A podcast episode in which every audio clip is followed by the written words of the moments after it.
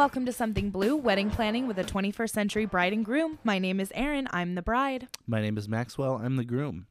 Today marks 245 days until our wedding day. Just as a disclaimer, these are our personal opinions and experiences. Our whole purpose of this documentary and podcast is to explore how our experience shape how we view weddings and marriage, and the many stereotypes and traditions that surround it. This is not a commentary on anyone else's choices in their wedding planning process or marriage. You do you, bitch. So let's get into it. And today we're going to be talking about all things ceremony. And when I'm talking ceremony, I mean like um, all the different ceremony traditions and expectations surrounding a uh, kind of quote, quote, traditional wedding ceremony. Like like English, US, Christianic, Catholic wedding Yeah, kind and, of thing. And just for purposes of this episode, due to the fact that we personally know um, very little about other cultures, which is research we'll be doing for a something else segment, we at Something Blue uh, celebrate all cultures and traditions. Uh, but for purposes of our reference points uh, in this particular episode, we will be critiquing strictly those who most deserve critiquing. So the traditional ceremony that you would see nowadays, there's a bride, a groom, an officiant who sometimes is church related, sometimes is like a justice of the peace kind of situation, or sometimes it's a friend or family member who's ordained. Um, there's sentiments said, vows exchanged, there's the rings exchanged, kiss, pronounce, smooch, carry on. What do you say? Yeah. You know, Um, there's even like a traditional, and I'm using air quotes. Can you hear them? um, processional order. Um, and this one is from uh, blesseddayweddings.com. It's a infographic, uh, and it says that the processional order for a traditional Christian ceremony goes officiant, um, and then grandparents escorted by ushers, um, and then the parents of the groom. Um, the mother of the bride escorted by the usher, followed by the groom. The groomsmen and bridesmaids paired off in uh, parties of two, one groomsman, one bridesmaid. Um, the last of which is the best man and maid of honor that walk down together, um, followed by the ring bearer, then the flower girl, and then the father of the bride and the bride. wow. So I I think I've heard of grandparents being uh, escorted by ushers, but I don't think I've ever actually seen that in a ceremony. Yeah, it either that or it's something that happens so quick, like, and not when everyone's officially paying attention that you don't like quite realize that they're being escorted. It's almost Yeah. just like you're like, oh, grandma and grandpa are sitting down. You know what I yeah, mean? Yeah, exactly. And this is just something that, like we're saying, traditionally happens, and Yeah. this is usually uh deriving from tradition aka things that happened in the past things that are expected they're um typical of a wedding ceremony Yeah. Usually when we talk about something, there's no like hard and fast rule that it has to happen this way. However, there are things that legally do need to happen. there's only two actually Right. Well, the only things that legally need to happen at a ceremony are the couple's declaration of intent something. Um, and this guy, Smith Hoban, says it, uh, that constitutes a desire and willingness to marry. So the I do's. Uh, often it's the I do or the I will portion of the ceremony, even though even that can be customized as long as it fits the constitutes a desire and willingness to marry. So as long as it communicates consent and willingness Yeah. of both parties. It could be sure. yeah, I guess. Have you seen that? Um there's a sketch uh, in a Black Lady sketch show. I highly recommend the show if you haven't seen it. Um, it's on HBO. Um, and they have a sketch where there's like a couple getting married and Yeah. she says I do and then like he just cannot say He- I do or I yeah, will. He gives every conf- uh, like affirmative answer other than I do. He's like, "Oh yeah, yeah, yeah no doubt, no doubt, no yeah. doubt." Yeah. and then then he finally says it and then it's her turn to say it and she's like forever i mean what like so then they can't they, they can't officially move on Right. until it's like strict consent and Well, so that's pretty funny yeah, but for here legally it says as long as there's a declaration of intent and a desire and willingness to marry that it's legal. So that's interesting. I Mm-hmm. think you know, I would I would challenge people to customize it their own way. I think yeah. that's pretty funny. even though it does have to be like a hard Yeah, yeah, consensual exactly. statement it Yeah. can't be like i guess Yeah. and then the only other thing that legally needs to happen is uh, the marriage license and the signature of the bride, the groom, the officiant, and the witness. I did not actually know that the witness had to sign. Mhm. I have heard that the best man signs. And that's usually serving That's as the usually witness. serving as the witness. Yeah. Okay, okay. But okay. like for people that get married, like in the courthouse, um, I mean, it's usually the signature of the bridegroom, the officiant, which is whoever is Mhm. giving them, wh- whoever is like licensed to give them Mm-hmm. the marriage certificate, and then um, the witness can be somebody you bring, but it can also just be like another Yeah. person that works in the office. And even though these are technically the only things that you need to legally be married in a um, ceremony, and you don't even need to do those things um, at the wedding ceremony, you can go and do them before, like Yeah. at a courthouse, and then do whatever you want in the, you know, uh, ceremony before your reception. Um, there are tons of other ceremony traditions that we often consider, if not do, during the wedding ceremony. Um, one of them being uh, the something old, something new, something borrowed, something blue. yeah. We wanted to definitely dive into this one because that's what our uh, podcast and yeah. documentary is kind of like referring to. Yeah. Um, so this is a famous uh, wedding recipe uh, that derives from an old English rhyme. Um, so something old, something new, something borrowed, something blue, and a sixpence in your shoe. Wow. Yeah, it's uh, it names the four good luck objects. Wait, I'm laughing at myself because I said four, but I just put up three fingers.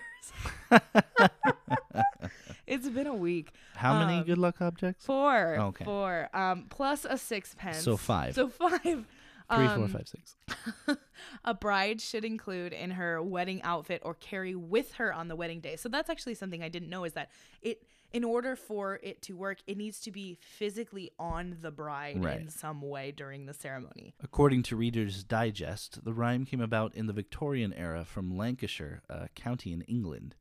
Most of the ingredients in the rhyme are meant to ward off the evil eye, which, according to Reader's Digest, was a curse passed through a malicious glare that could make a bride infertile. Uh, you're gonna be hearing about this evil eye a whole lot in this episode. That's insane. Um, also, the sixpence uh, was like the meaning that they started their life with something, like a symbol of wealth, so that they're not going to go without.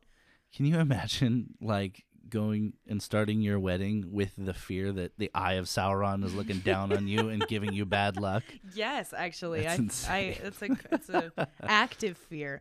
Um, na- nowadays, um, it's kind of, it's, it's more like a tradition that they do for sentiments purposes. and um, because it's a rhyme and it sounds cute. well, you know? yeah, and like, it's it's "Oh." it's one of those things where people are like, oh well, like you know, my my mom did this and she gave this to me to do, and it's like, you know, usually to honor something or someone. So something old is like literally that. It's something old. It's uh, usually a family heirloom of some sort. Mm-hmm. Um, something new is something brand new that you've purchased for the wedding day. Um, something borrowed is somebody else's, and it's uh before it used to have to be somebody else who was married to pass the good fortune along. Oh. Um, and then something blue because blue is supposed to represent like marital happiness and and fertility and all that good stuff. Um, That's cool. Yeah, and so um, I'm we actually are doing these um, mostly for the evil eye. No, I'm just um my uh, something old. I mean, I can say them right. Like Yeah. the- uh, yeah.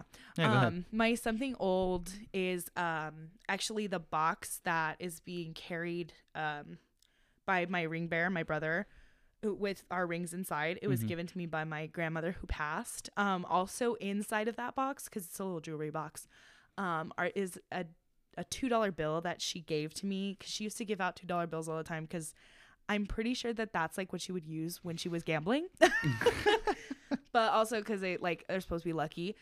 But I actually found it like right after we got engaged when I was looking at that box and I flipped over the $2 bill and found that she had written on it. Oh. And it says Merry Christmas 1998. Oh my gosh. And so it's really old. And so um you were just a baby. I was one. Yeah, she gave it to me when I was one. And and it's her writing. Like I, it's very clear. Um so that's going to be in that. So that those are my something old. Um my something new are going to be my shoes. That's usually what people do now. I I'm I think I'm to get like really sparkly Converse. I know it's kind of basic, but um I don't like heels. um, um my something borrowed is actually your grandma gave me a pearl Yeah, bracelet that yeah. her mom had and wore. Mhm. Um, and she is giving that to me to borrow and wear on the wedding day. and then my Oh, something Grandma. yeah I know um and then my something blue is um actually these like little flower like forget me not flowers um for hairpins Mm. and that's actually a reference to Bride Wars. My sister and I used to watch Bride Wars with Anne Hathaway and Kate Hudson all the time. And they have this like blue flower pin. And so I found replicas and I bought one for me, one for my mom, one for my sister, and one for Abby, our, Yeah. our daughter. So it's less tied to any specific belief and more kind of tied to you know just family and sentiment and stuff like Oh that. Oh yeah, and I, I'm excited. I'm putting them in the programs just so that people like know, and they're cute little facts and cute little gestures. And I like that I'm incorporating something from my grandma who's passed, um, Mhm. from your grandma who um, was eh, like really welcoming me into the family in that way. Um, and then like a, an homage to like my, when I was younger and like Mhm. my relationship with my sister too. It truly is adorable. It's pretty cute. The next thing we have, which I don't really see much anymore, but You'd be surprised. Yeah? It's it's still pretty common. Yeah, on my like Facebook bridal groups, there's tons of where did you get this? um, it's the veil, um, and it's derived from Greek and Roman fear of evil spirits and demons. and until we started researching this, I had no idea. Mhm. and I love Greek and Roman, you know, mythology and, and history and stuff. But um, this is where many of the pri- bridal traditions actually come from, not just the veil, um, including bridesmaids wearing similar dresses in order to serve as decoys for the bride. and now that I think about it, in Much Ado About Nothing, Shakespeare like references a lot of Roman stuff, and that's one of the things that happens Yeah. um, which is really funny, really cool. So when weddings became religious, veils became a symbol of modesty and obedience, and that's always what I had uh, assumed that it was. Mm-hmm. Um, but that's no not always why veils were worn. Brides were often veiled when they did not consent to the marriage, but that the family had prearranged it for family or wealth purposes. Okay, so about this, and a lot of people don't know this. And actually, when I went to, um, when I bought my wedding dress, my bridal uh, dress consultant person was talking to me about this, and she was like, "Are you looking for a veil?" And I go, "No," and she laughs and goes, "Oh, so then, um, you you probably know why." And I thought. I, cause I also before researching this thought it was just like a modesty kind of you know thing, and she was the one who told me and i had to look it up at, for myself and make sure it was true and it is um brides would be kidnapped before the wedding and this is actually also what? yeah so like a family would prearrange because up until a certain point and we'll reference this in a little bit um you could marry people without their consent um f- if it was for family wealth purposes and exchanges Jeez. yeah. So what would happen is um the the best man, and this is actually where the best man comes from, would it, it would That's where be, it comes from. yes, it would be his job to kidnap the bride, Oh and God. she would wear a veil because she um couldn't see where they were going, so that when they got there, she didn't know how to get home. What Yes. the hell? Also, veils were kept on s- until she got to the altar so that she couldn't like flee. And then when um, consent was like then introduced, but um, arranged marriages were still a thing, veils would be worn so the bride wouldn't see the groom before and like get cold feet because she thought he was ugly or vice versa. Oh my Yeah. god. So there's a lot. So basically, any way that you look at the veil, I don't like it. Like, Jeez, women get the short end of the stick always. well, yeah, think Every mhm. time. Yeah, that's what this podcast should be called. Yeah. Um, well, and that's it, we really have to note that that's not what the veil uh, often implies anymore. right. Um, nor do a lot of these traditions that we're talking about. When we're discussing this right now, we're talking about the origins of right. these traditions. Exactly. Um, lots of people wear veils because they think they're beautiful, and I do think they're very pretty. Mhm. Um, I think that if I didn't know all this, I would probably have wanted to wear one.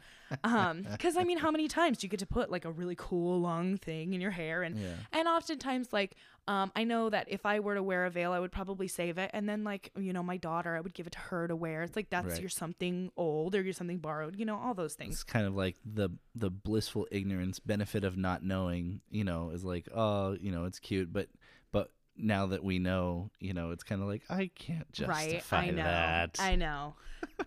so our next tradition is the bride being on the left, as well as like left seating for the bride's people and right hand seating for the groom's people. Okay.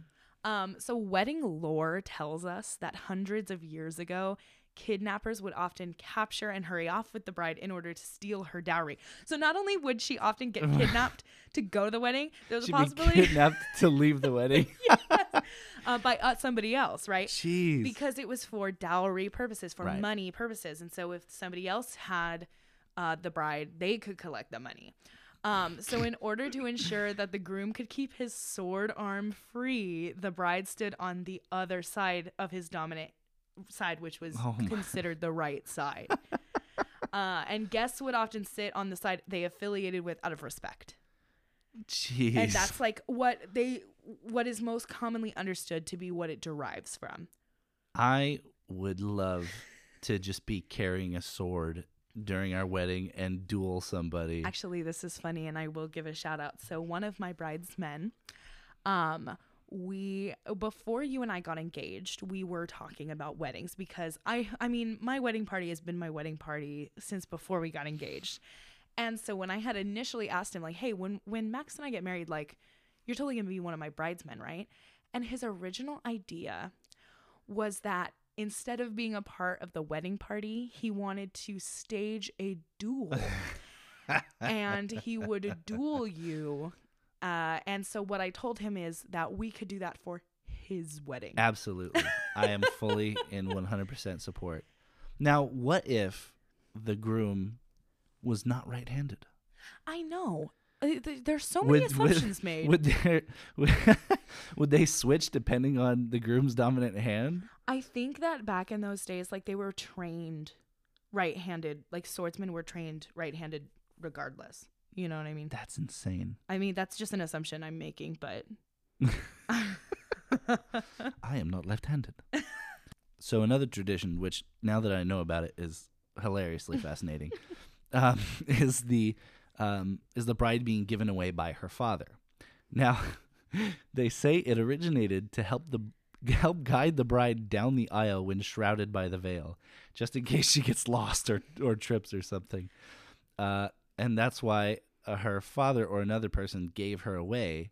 He was escorting her down the aisle so she wouldn't bump or trip into anything. But there is another meaning. Brides were often escorted by her father because it was a transference from one male to another, again for family wealth purposes.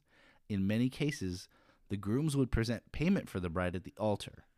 And it also could have been derived from the times when weddings were not ceremonial and just a payment transaction. And then this was kept as a gesture of that wealth transference. Yeah. So basically, what they like to say is, "Oh, honey, I'm just gonna help you so you don't trip," but she's already wearing a veil because of problematic reasons. and then he's going and collecting it. And so in my mind, when I was doing that research, it felt so shady to me. Like, okay, we're gonna cover her eyes. I'm gonna walk her down. You're gonna just slightly, just slide over the payment, and mm. then I'll go ahead and let you marry her. I keep thinking back to Holes when his no good, dirty, rotten, pig stealing great great grandfather was trying to marry Morris Menke's daughter. Yeah. And That's exactly what it is, yeah. so I just imagine walking down the aisle all the way, and then the groom's like, "Here's your pig. Yeah. Here's your daughter." Let me go carry Madame Zeroni up the mountain next. exactly. Oh, Yeah. That's so funny. So um that is really uh because before weddings were really uh, transformed and kind of rebranded into religious ceremonies, um, it was very much just a business transaction.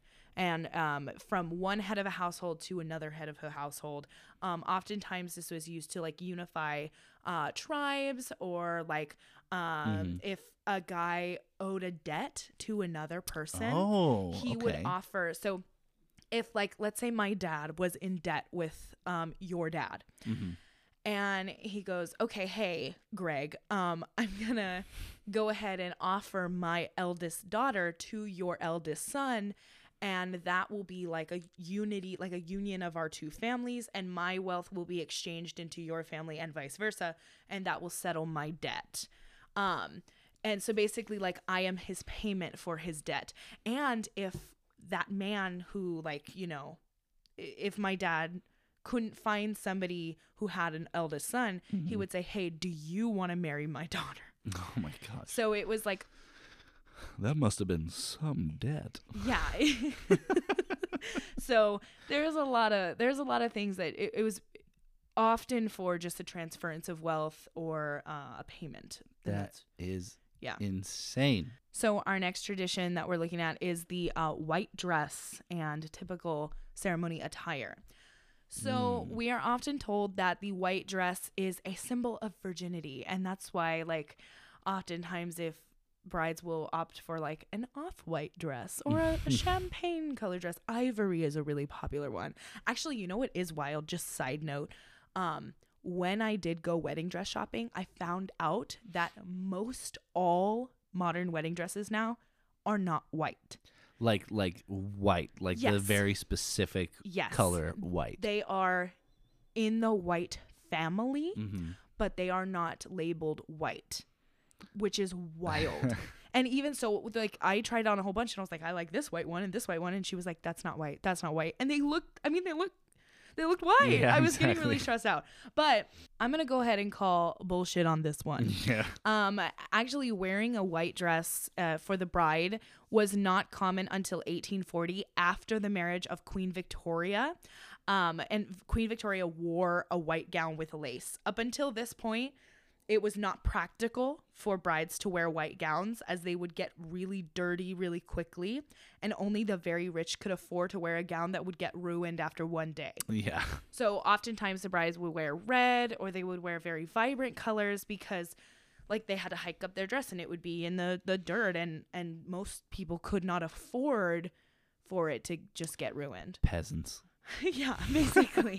um so that's like the whole that's the whole beef with the white dress. It's not a symbol. I mean, I guess if you look at it as a symbol of virginity then that's what it can mean, but that's not actually where it came from. And that's I mean, that's I guess where it goes to interpretation. It's it's it's whatever you're deciding white means Yeah. when you go into the decision making of Right. Well, and now what's funny is it's now expected that the bride wears Yeah. white. And if you wear a very colored dress, that is now kind of, I won't say taboo, but it's not done. right. Um, and they think that it's because it's traditional and that's what you do. But really, it, it wasn't traditional until 1840, which was not very, very long And- ago. and not traditional for the reason that they're saying either. Right. Well, it, and know. truly, Queen Victoria wore it for fashion purposes and to show her wealth, not her virginity. Exactly. Moving on to the officiant. So there's a, a brief history that we want to go through. Um, before 1140, you could be married without your consent. And this is where the whole selling my daughter for wealth thing was popular. hmm You could also like marry like anyone or anything. Truly. Right. Like, I'm, you can I'm marry pretty, yourself. I'm pretty sure. Well, I mean, they did that on Glee. Um, I'm pretty sure that there's like an old, like Roman senator that married his horse, you know, or whatever. Yeah, because it was just a business thing. Yeah, that exactly. Marriage was looked at that way. So, um, a monk, a monk named Gratian said that the consent of the couple mattered more than their family's approval. Gratian brought consent into the fold of formalized marriage in 1140 with his canon law textbook Decretum Gratiani. This required couples to give their verbal consent and consummate the marriage to forge a marital bond. No longer was the bride or groom's present s- at a ceremony enough to signify their uh, assent, which is where officiants come in. Um, and they needed to be in a church by a church official to be deemed legal. So basically, what this monk did was rebrand marriage. Uh, Like in a, like 1140. So up until that point, it was not considered a religious binding thing. Um, it was very much like we're saying a business thing. Um, now you needed consent not only for uh, from the couple, which before wasn't needed, right? We said that the bride didn't have to consent. It was usually the heads of their households that needed to consent. Right. Um, and now not only do you need consent from both the bride and groom, but also from God, aka the church, um, before you could marry.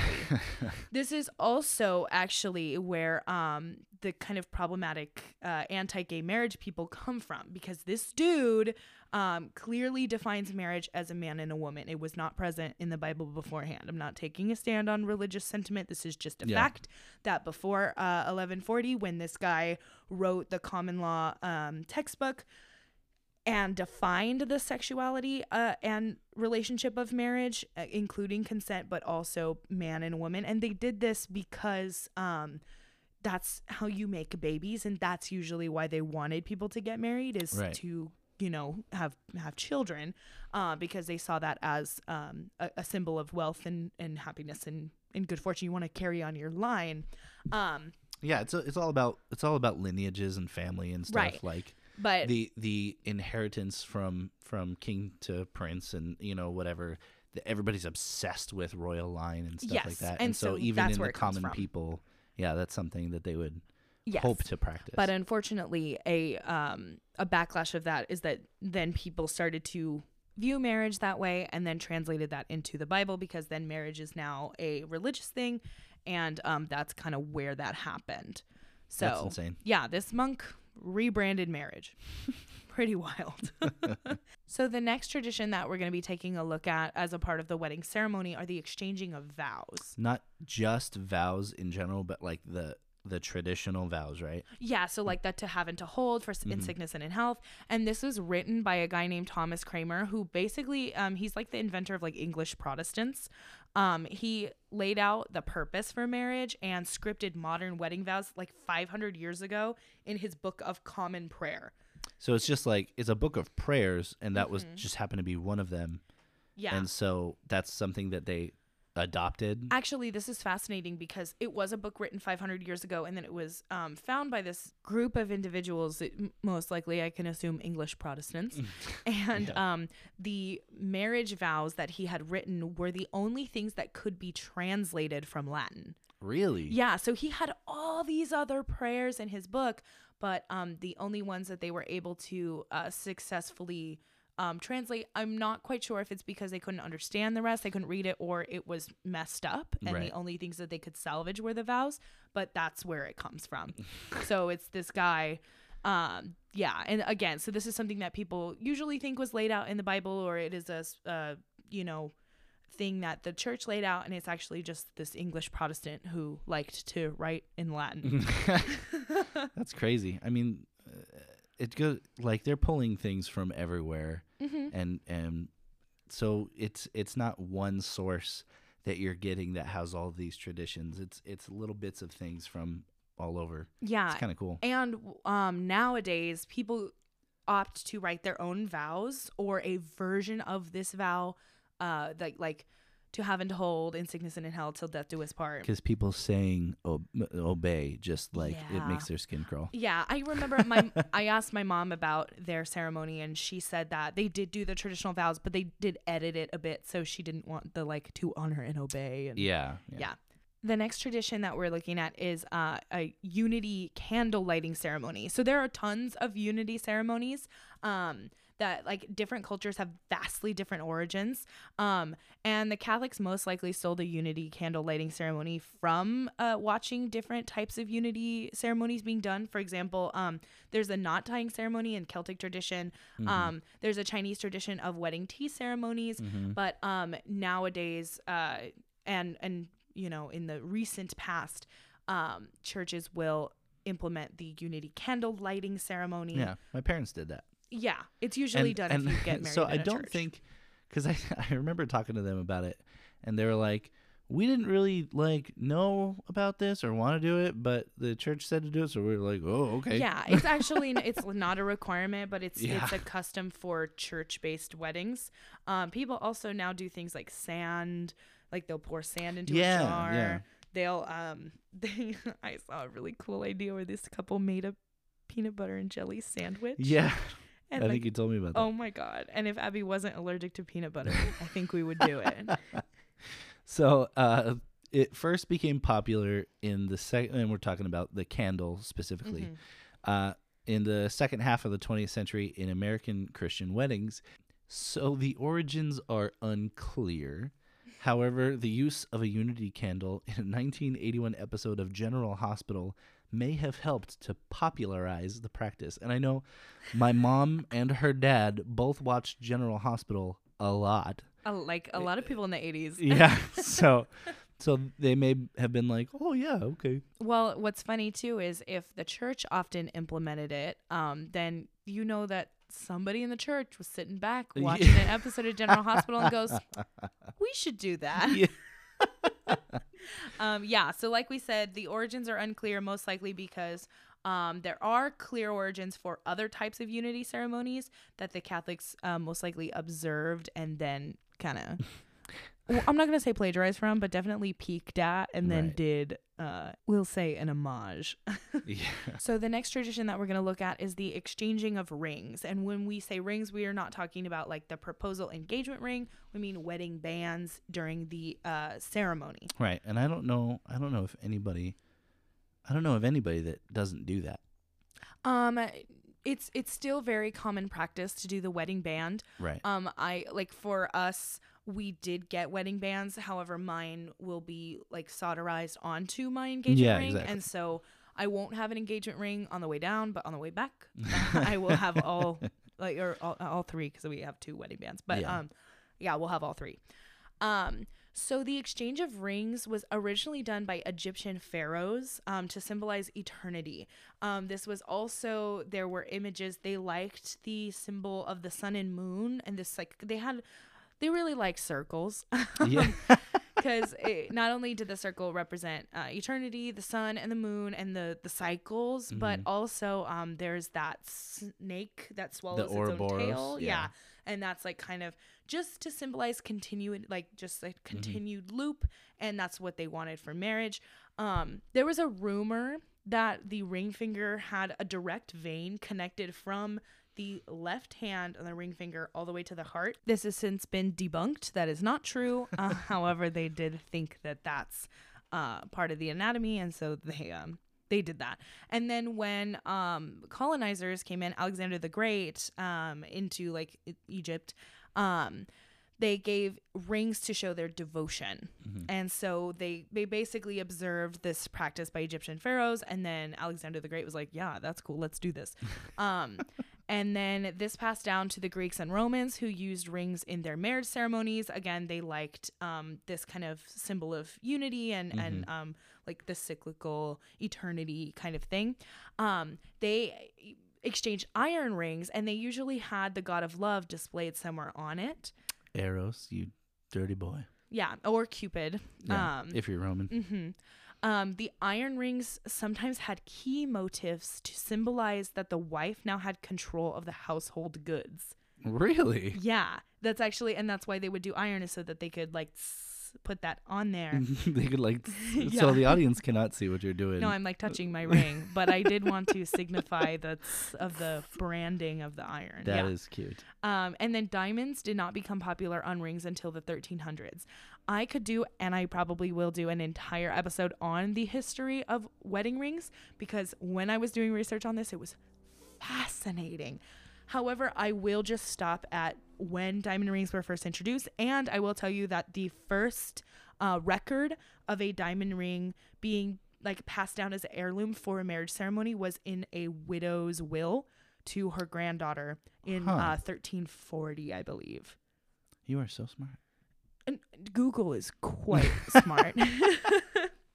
and there are so many other traditions and if you guys you know want us to to talk about them we can do another uh something else Oh, segment about yeah. each of them well, and there's not um, only traditions, but there are a lot of expectations that happen with a, a Yeah. ceremony. And we did touch briefly on that um, in a something else segment, but also just things like that the bride wears, uh, you know, like her hair up or wears heels or that, I mean, everyone has to wear tuxes. Like, yeah there are so many things that in a traditional ceremony are assumed that you do not have to do. Remember, the only two things that you need as a requirement for your marriage to be legal is a declaration of intent from the both of you and a marriage license signed by uh, all parties. that's crazy Yeah, so we're gonna do a new thing here I'm Um, so excited about so this. So go ahead and take this away All right, so Max has not seen this um, because we are going to play Spirits or Sentiment. Which traditions are to ward off evil spirits and which are to be sweet and cute and in love and stuff? All right. okay. so I'm going to present you with a tradition, and you have to tell me if it is spirits or sentiments. Okay. All right. Do you want me to just give you a hard answer? Yes. Okay. You can take uh, a few moments, but don't bore the audience. All right. so first one. Um, some of these are actually uh, we already said, so they are. This is a review. This is a quiz for you. Okay. All right. Bridesmaids wearing matching dresses. Oh, um, I think we talked about this one. Mhm. Uh, uh, so I'm gonna assume it's a spirit thing. You are correct. Yeah. They would wear uh, matching dresses to the bride to confuse spirits. Oh. because the spirit would want to take the bride and make her infertile, and bridesmaids would basically be like human shields, and and so being a bridesmaid was a big responsibility back then. oh my gosh. All right, um, the next tradition: spirits or sentiment crossing the threshold. Now, if you don't know what this is, that's when the groom picks up the bride and crosses over the aisle. Uh, usually, actually, in like lots of media, you will see him actually carry her into the house onto the bed as well. Yeah, I'm gonna assume that that's a sentiment thing because uh, I th- I think it has more to do with just the family and the establishment of the family than it does any like evil spirit thing. hmm You are incorrect. Is What? spirits. The groom carries the bride across the threshold to bravely protect her from evil spirits lurking below. But his sword arm is is full. right, but that's uh, the spirit isn't supposed to kidnap him. That's other people. Oh well. Spirits are just trying to cause problems. yeah, it's a spirit. Okay. The next one. Uh the bride carrying a bouquet down the aisle. Spirit or sentiment? Um, that's definitely a spirit thing. Like, Okay. it, it has something to do with so because I think I remember hearing that the bouquet is supposed to cover odors because people didn't know how to bathe properly. That's cute. That's not true though. um, ancient Greek brides would carry clusters of herbs and spices, not flowers, to ward off evil spirits. So Oh, yes, man. you are correct. It Yeah. is spirits, but it, that's not why. Not because the brides were stinky. Mhm, Got it. yes. Um, okay, so we went over this one. I expect you to get this one. Why do the brides wear a veil? Uh, Spirit or sentiment? That's def- that's a spirit thing. We Mhm. talked about that. yeah. You wear a veil to confuse the devil and protect from the evil eye. All right. Uh, another tradition ringing church bells, sentiment or spirit? Oh, well, they've all been spirit so far. So I'm gonna I'm gonna still I'm gonna go on sentiment on this one. Okay. Uh, it you're wrong. It's it's spirits. um, in medieval times, people believed that the sound of church bells scared off evil spirits that lurked around churches, hoping to spread evil. These evil spirits are both very cowardly and very confused easily. Like Yes. I don't know what they were worried about, really. Um, okay, next one. Uh the superstition of seeing the bride before the wedding day, spirit or sentiment? I mean, I'm gonna go with sentiment, even though I feel like I'm about to be bamboozled right now. No, you are correct. Oh, it is yeah. sentiment. Um, well, I wrote well, kinda. Oh, So it Okay. started with arranged marriages. So you they didn't want the bride or groom uh, getting scared off or calling it off because they thought the other one was ugly, and Right. so um it was tradition to not see it it- really it became a tradition because you usually wouldn't see the bride or groom before the wedding because you hadn't met them. So Right. it is a sentimental thing. Yeah. Um okay. Last one. Spirit or sentiment?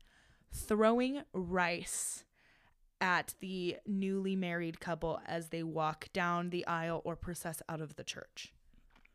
Uh, that has to be a spirit thing. it is actually both Oh, okay. So first, it, it has multiple meanings. First, it is a symbol of fertility. So tossing rice on the newlyweds is a way of encouraging them to multiply. So that's a sentimental thing. It's a gesture of good faith and, and that they won't go hungry, that they will have lots of rice well, they, they, babies. they right. are if you're throwing rice on the ground. Right. Secondly, the rice literally feeds the evil spirits so that they don't have to feed on the happy couple's good vibes. So like they basically thought like if we give the spirits food, they will be distracted and instead of feeding on the couple, they will feed on the rice. Why were people so afraid of evil spirits if evil spirits are so dumb? Because they didn't have a whole lot of explanation for things otherwise. So when they saw something crazy, instead of being like, science, they were like, spirits, right? so A demon is covering the sun. Uh, we need to feed him rice. So out of the seven, I got two right because I got one correct and I got half credit on the last two. yeah. I usually do a lot better on tests. Well, usually your tests aren't about evil spirits. that was I, I I did that on purpose. That is so crazy. And speaking of crazy, um, let's talk a little bit about what we are planning to do for our wedding ceremony. Yeah. Now, um, I will preface this by this is what we have originally planned. Um, Yeah. uh, what we would like to do. Um, if for COVID reasons we have to postpone, there is a possibility that we might consider doing a smaller ceremony um, and then a larger reception in the future that we will talk about and give details about if that is what needs to happen. Yeah, exactly. But um, with wishful thinking in mind, Yeah.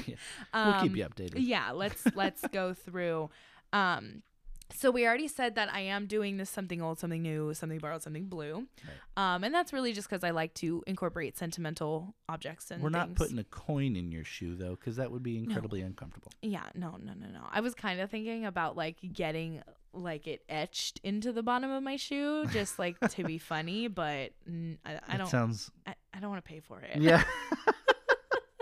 Um, I am not wearing a veil. Um, we are also not uh, enforcing sided seating. Um, yeah. I just I don't think it's it's necessary. No, the, um, the only seats that we have reserved are the front two rows for our parents and grandparents. Yeah. Um, and we are putting them on our aisle side just because that's who they want to look at, I think. and so that's like why. Yeah. Um, but even then, it wasn't it wasn't a super it, it wasn't a conscious choice by any means. It was just like, oh, you sit where you want to sit. You Yeah. know, I just want to make sure that our grandparents can see. Basically. yeah, exactly. Um, we are also um, my dad is giving me away, but so is my mom. Yeah. So um, and you are actually also being walked yeah. down. I'm wa- I'm being walked down by my parents. I it it's more like I'm dropping them off than them walking me down. Yeah. But still. So actually, one of the most unique things about our ceremony is actually the processional order and Oh, things. yeah. So what we decided to do because, and I'll give you a little backstory on our reasoning. Um, we have been to a few weddings, um, and I really feel like if you are choosing a wedding party, they're super important to you, and they deserve to be known how important they are to you. And um, oftentimes in a reception, the uh, wedding party will do a grand entrance and Right. they'll be announced. And so we'll learn their names, but not a whole lot else about them unless they decide to do a speech. Yeah. Uh, and that's much later in the day. I really, really wanted to let everyone know a little bit about each member of our party in a personal and very sentimental way during the ceremony. Right. I mean, you watch the whole ceremony and then at the reception you find out who these people are like Yeah, I, we'd rather do that before right. just so yeah. It- And so we thought it would be really fun to um actually let each member of our wedding party um pick so they are writing something to each of us that we're putting into our programs and Mhm. for the ceremony our programs look like playbills so instead of their bios they'll have a headshot Yeah. and then um what they would say in like a speech um in the program Mhm. so everybody before can read who's in it and read what the party has said about the couple and about the day written but then um what we're doing is our officiant um who's absolutely wonderful wonderful friend of ours um is going to be given a script with things that we have written for each one of our party members Mhm. and that will be said right before the party member walks down the aisle Mhm. so if you've ever seen a sporting event, it's going to Yeah. kind of look like um, a walk up when an athlete is walking up to the plate and the announcer's like, here's some stats about them. yeah, the the batter up kind Right. of Um, stats. and so it's going to be presented in in that way. So basically, it'll go. The officiant will welcome everyone. They'll, he'll give a few reminders. We're doing an unplug ceremony, which is something that is um, pretty modern considering technology. Mm-hmm. Um, we're asking that nobody take photos or videos um, or have their phones out during the ceremony um, for That's many big, reasons. yeah. Yeah. um, but then he will say, okay, let's get started. And our DJ will start your music and you will walk up with your parents, but then you will stay up and you will watch each Mm-hmm. member of the party going one by one down the aisle. Yeah. Um, and so our officiant will say something about the member of the party, then a walk up song that that either groom's person or bride's person has chosen will play as they walk down the aisle. They get 30 seconds of a song that they choose, and we have veto power a over. full veto power because like I like I said in a previous episode, I don't trust most of my groomsmen. So we love them, but We love them. You mean that you don't trust them to not make a fool of you? yes, absolutely. I have already vetoed one one particular groomsman vetoed like nine songs. His Who? nine for David. Oh goodness. The then the first nine songs he chose, we I was like, no, we cannot do that. Well, I think the first nine he was joking. I, you know, you hope so. but yes, David, if you're listening, you already knew this. Right. Um, but that's what each person in our party gets to do. They get to write a little something as if it were their bio in a show Mhm. that's going in the program, as well as picking their own walk up music. And then right before they walk down, they are introduced with uh, a little something that we wrote about each of them. Yeah, it'll be real cute. It's going to be so cute, and we're, we're trying to make it more of a production than just kind of a processional. Um, and so I I have to I have to share. Oh my gosh! So we're getting married September 18th, and one of my bridesmaids was like, "I want to walk down to September by Earth, Wind, and Fire," and she goes, "But uh, it's they say the 21st night of September, and you're getting married on the 18th." And we were like, oh, you could still use it, right? So then a couple days later, she messages me and goes, I did it. And then just sends me a sound wave. and she sends me, okay, I have to show it. I have to play it. Okay, so I'm going to play it and you'll see the uh, the edit she made. Yes. Do you remember The 18th. she put Siri in the track and then goes, "What do you think?" And I said, "I think if you don't walk down to it, it's it, it's a crime, truly."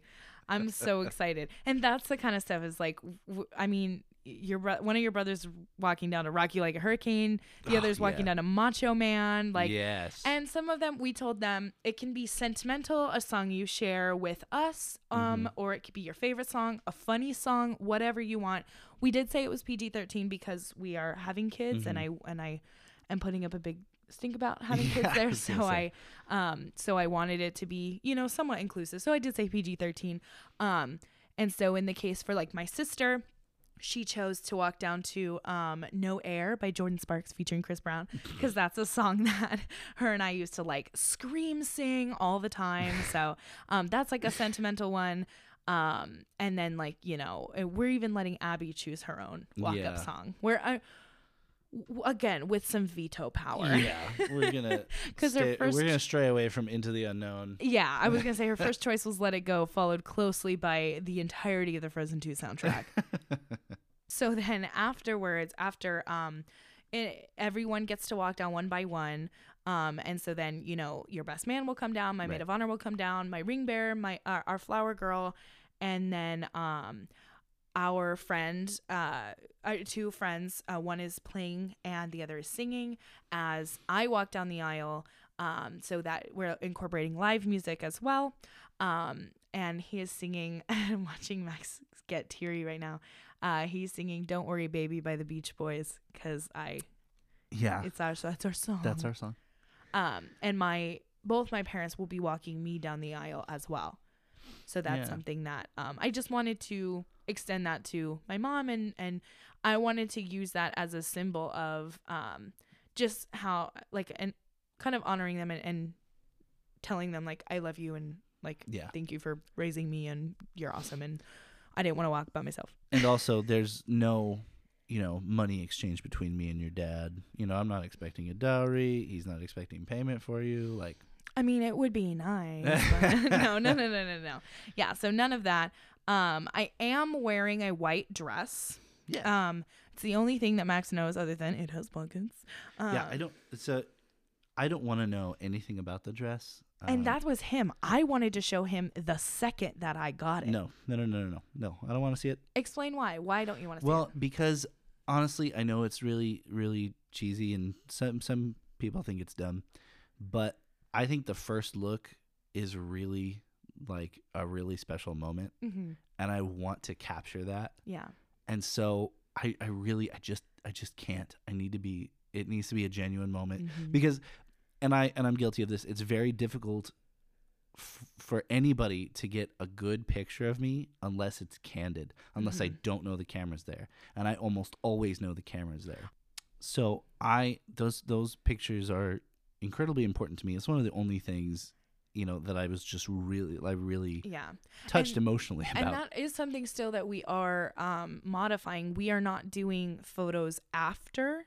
Um, we're doing the first look and all family photos before the ceremony. yeah we don't want a cocktail hour because uh, Yeah, I don't yeah, want to. I don't want to do there's it's too much time. We want to get right into the party. Right. And we'll talk about that more in our reception episode. Um, however, before the ceremony, yes, we are carving out a good two and a half hours, I believe, um, to do first our first look hmm and then um taking pictures with the family and the bridal party. Yeah. Um, and then after the ceremony, we you and I will take a minute to go ahead and have some peace and quiet. But before then, yeah. So when I walk down the aisle, it will not be the first time you've seen me. Right. However, most people do suggest a first look for time management purposes and also um, because they say there's no like sentiment or, or, or anything taken away from seeing your bride walk down the aisle if you've Mhm. seen them before. Yeah. So being able to have that first look captured in an intimate way as well as still having that very sweet moment where you see your bride walk down the aisle, we, we have the best I'm, a- both I'm gonna be a mess both times, so I'm not worried about it at all. Aw, that's disgusting. Um, and you had said because I had asked you before I went wedding dress shopping. I asked if you wanted me in a white dress or if like you didn't care, um, because I had considered doing other colors, but I I, I what did I say? I don't I- quite remember. well, I was worried in general about wedding dress shopping, um, and so I thought that I had to keep an open mind because I didn't think I was going to find a wedding dress that looked good. Um, that is not the case. Uh, however, I asked you not because I was like, oh, well, I want to do what he wants. Like, Yeah. no, I, I, I rarely You don't need think my that way.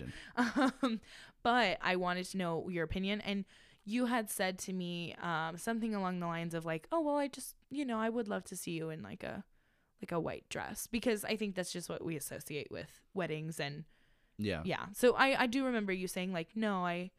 I, I, I think it would be nice, but then it, you followed it with whatever you feel comfortable Right. in. And I think part of that too is I have this, you know, kind of idea that we need to be, as far as like color wise and visually, hmm we need to be kind of the center of attention, that like the separate. Like So- popping. Yeah, just popping. So so if you know if you and your brides are all wearing like black dresses or or scarlet dresses or whatever, hmm um, it kind of like visually kind of takes away from you a little bit. And so while I've seen people do that and it's beautiful and it's really nice, I kind of want us to be like Yeah. in, in front because it and it's our day. So Yeah, and that is something too that like um all of my brides people and including my flower girl are all wearing black. yes, So a lot of times they'll have the flower girl also wearing white. Um and we Mm, no, thank you. yeah, well, we just wanted her to be with the other bridesmaids, and um, we did want that like very vivid pop. Yeah. Um. Also, she wears white on her wedding day if she chooses, and so we wanted her to feel included with the rest of the wedding party. Um. And we also, I I need constant reminders of, um, that this day is allowed to be about you and me Mm-hmm. and um, just those those small decisions like that are are are meaningful to us. Yeah. So, um, we also, like we've mentioned, are having a friend who is ordained um, to be the officiant. Yeah. However, we are uh, actually not going to sign the marriage license and stuff that day of the wedding. We have decided that to save the headache, save our dear friend uh, a couple hundred dollars. Um, we are going to go and get the marriage license all signed and certified a little bit prior to the ceremony. Right. So technically, we will be legally married before the ceremony. Do you think we're gonna celebrate our anniversary on the legal day or the ceremony day? I would say the ceremony okay. day. Yeah. I was Because so. Well, and that's that's the thing I think that we really want to take away from this is that there are so many traditions rooted in so many wild things dating Yeah. back from so many crazy eras. However, the um the modernized version of the ceremony as we are choosing to look at it and as we hope a lot of you choose to look at it is as a symbol of uh, love a celebration of your union um, and not having to worry about any technicalities. And that's something that that's the reason we decided to do the legality of it beforehand because we didn't want to have to worry about having anything that we needed to do on the day Yeah, it's uh, the day is gonna be fun. It's supposed to be a party. It's supposed to be a celebration. So we're getting most of that like out Mm-hmm. Of the way yeah t- before that. Yeah. Oh, we are also doing vows to each other. However, we are writing our own. Mm-hmm. Um, yeah. We've also laid out like kind of a, uh, I would say a rubric yes. for the vows. yeah. Um, we've said what it can't be more than one page, but I did give you single space yes. Times New Roman 12 point font. Um, and I have also chosen to incorporate and mention Abby in a part of the vows as Mhm. well. Um, and that was your choice. That's not something that yes. we felt obligated to. No. Right. I, I, I wanted to um just incorporate her, acknowledge her, you know, because she is such a huge part of our relationship. Mhm. Um and while we have said it is not about her, it is Yeah.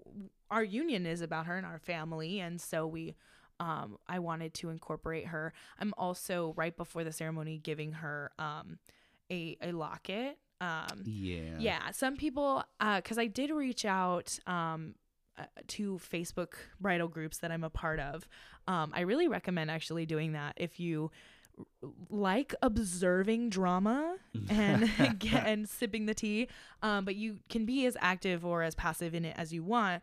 Um, but I have gotten some great ideas from there, and I'm actually been getting feedback. And so um, we'll go through a lot of the feedback um, when we talk about um, children and weddings. But um, I did see that some people had given tokens, just like an exchanging of rings during the ceremony. Mhm. And while I am giving Abby a locket, um, I decided to do it prior to the ceremony Yeah. so that she could wear it as she walks down. yeah. No, A- I and like that. and that way her and I can have a special moment just the two of us before the ceremony and um, the locket will have a picture of the three of us inside and a and a little message so yeah. we're really excited about that anything else that we are well. Is there doing any? or not doing oh we're not any- doing a unity ceremony Right. No, no, no.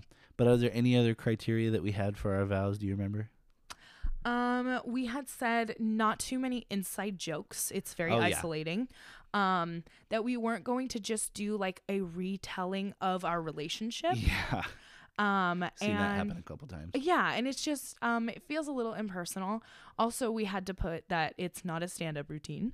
Um, Yeah, because it's extremely tempting to do so because we're both very intelligent and very funny. right, but we're also extremely humble. Absolutely not. but um yeah so we have that criteria oh also it was just a no mention of prior The prior relationships relationship and stuff. it just because i feel i hear this a lot It goes without saying, but we said it anyway. well this is why because i hear this a whole lot and it doesn't sit right with me um i hear you taught me how to love again yeah. And that's a very sweet sentiment, especially if people have been in serious relationships before um, and they have been healing. Like, of course.